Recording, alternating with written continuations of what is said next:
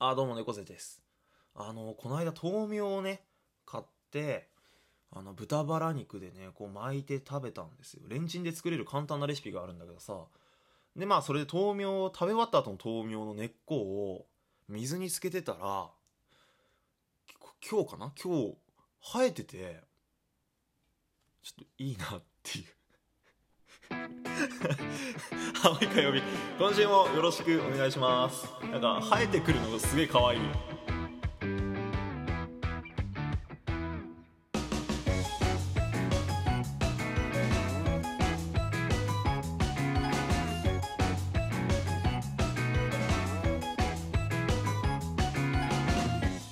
改めましてこんばんは猫背です。こちらの配信はまだ火曜日かよというブルーなリスナーに寄り添うそんなラジオ風配信となっております。よろしくお願いいたします。豆苗ね。生えてきました。えー、嬉しいね。素直に。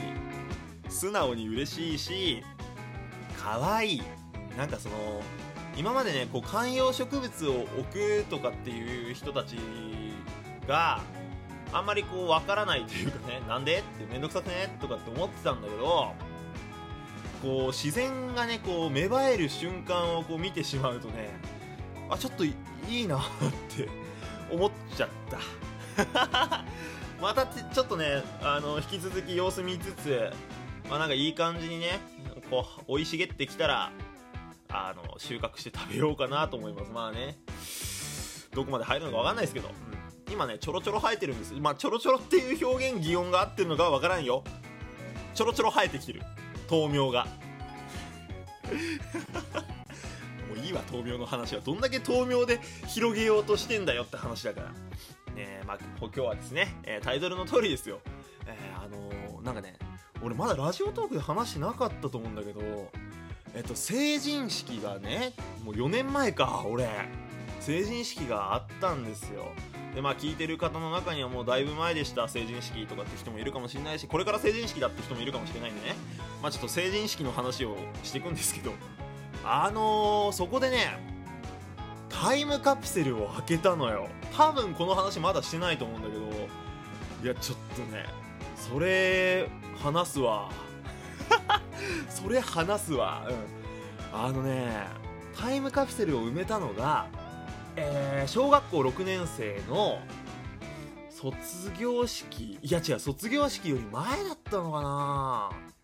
もうなんか卒業の準備とかが着々と進んでいく中の、えー授業の一つでじゃあちょっとこの日に、えータイムカプセルをこう作るので皆さんなんかそのタイムカプセルに入れたいもの、えーまあ、今回はね学校に何持ち込んでも OK にしますから、えー考えて持ってきてくださいよみたいな宿題みたいなね感じで確か出てねこう考えて考えてね持ってったんすよね当時の俺は。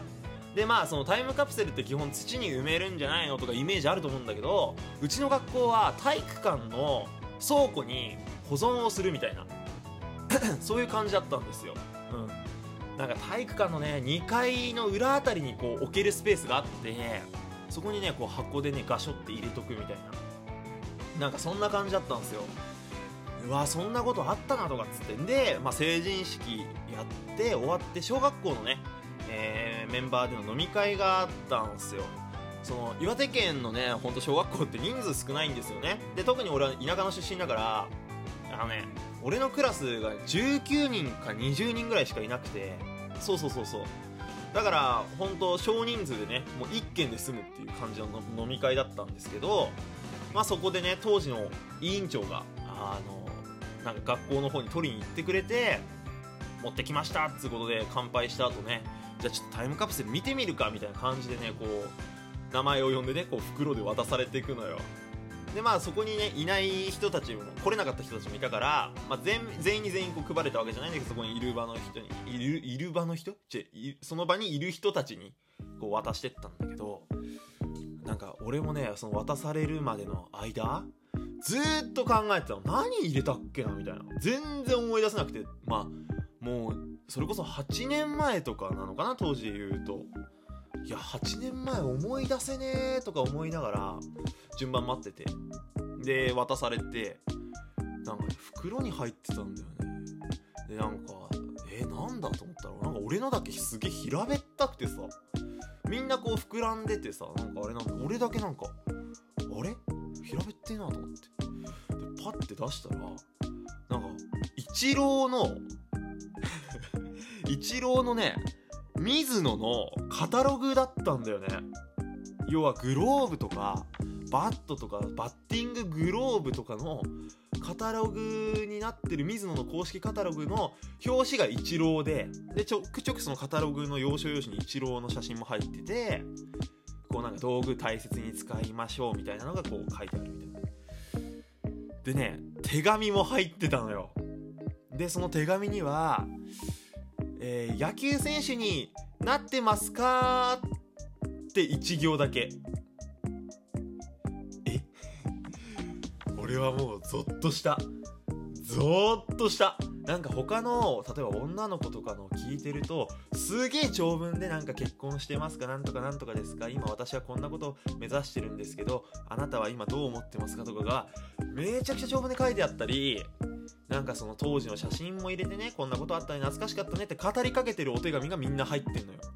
俺だけ1行で野球選手になってますかっていう。えでなんかいろいろこう蘇ってきたんだけど俺本当にね野球大好きだったんだよ。で当時の文集とか読んでみるとあのやっぱ野球選手になりたいってことが全部こう書いてあっていやなんかうわっと思ってさ俺すげえ夢だったわ野球選手とかってその時になんかすげえハッとしてでその当時大学生でなんか野球もやってなくてねもうバドミントンやってたしなんかうわっと思ってさえー、当時の俺のことを俺はすげえ裏切ってると思ってなんかうわーってなってさ。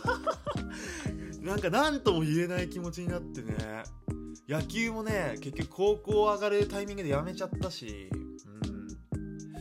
うん。うわ昔の俺がそのこと知ったらすげえショックだろうなとか思って。うんなんかそういう感じだったのよ。タイムカプセルというかね。でねその後からこう親にもねそういう話をこういうのが出てきてさーって話したんだけどいや当時のあんたは本当に野球大好きだったよと。でまあ地元のね新聞社があるんだけどそこにね小学校それこそ6年生の卒業する年かな？卒業する年の1月何日とかのねあの新年の特集であのーその小学校代表でね俺インタビュー受けさせてもらえるっていうのがなんかあってさなんかなんかあったんだろうね。そこでもね野球選手って言っててでその切り抜きがねちょうどおばあちゃんかおじさんか誰かが保管してたのなんか成人式終わった後に渡されたりもしてさもうさなんかひたなややべえと思って。なんかねそれは恥ずかしいとかなんかそういうことじゃなくてこう純粋に夢にまっすぐだった自分が確かにいたんだってことになんかもうどうしようもない気持ちになっちゃってまっすぐ言ってんのよ。野球選手にどうしてもなりたくてイチロー選手が好きでとか。で現にイチローのカタログも入ってたし。でもう自分への手紙は一言だよ。野球選手になってますか？でねまあ俺も新しい夢設定としてさラジオブースでお話しするっていうのがこうね一つ今こう目標が叶いそうなところまで来てさこう改めてねまあもちろんもう叶うレールには乗ったんだけどちょっとさらに向こう側うーんやっぱラジオでこうバーってねさらにさらにいろんな出演とかして猫背っていう名前でこう爆発的な人気になってさ頑張りてえなっていうのをまっすぐ追いかけようって思いました。うん。なんかそれをね思い出したんだよね最近。いやなんか夢っていうとすげえ安っぽいしさなんかちょっと痛いやつっていうのがどうしてもさ俺らぐらいの年になっちゃうとあるからさ。ね。なんかそこは小学生ぐらいこう純粋にまっすぐ見れないとなんかね突き進むモチベーションもないだろうしさ現実を知ってしまうとね。だからさ一回そういうの度外してねまっすぐキラキラ純粋猫背になってね夢を考えてみようって思ったんです。あちー猫背さん！あちー！いやーでもねなんかああそうかぐらいにしか思ってなかったと思うな20歳の俺。24歳になってやっとなんかそこがさあああの時の俺ってとかって考えられるようになったのかもね。うん。まあそんな俺はタイム、えーカプセルの思い出でした。なんかまたねこう準備してみようかなとか思うね。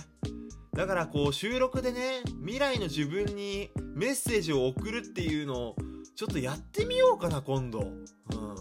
えータイトルは、えーラジオ終了後の猫背」これでいこう。滑ってなきゃいいな。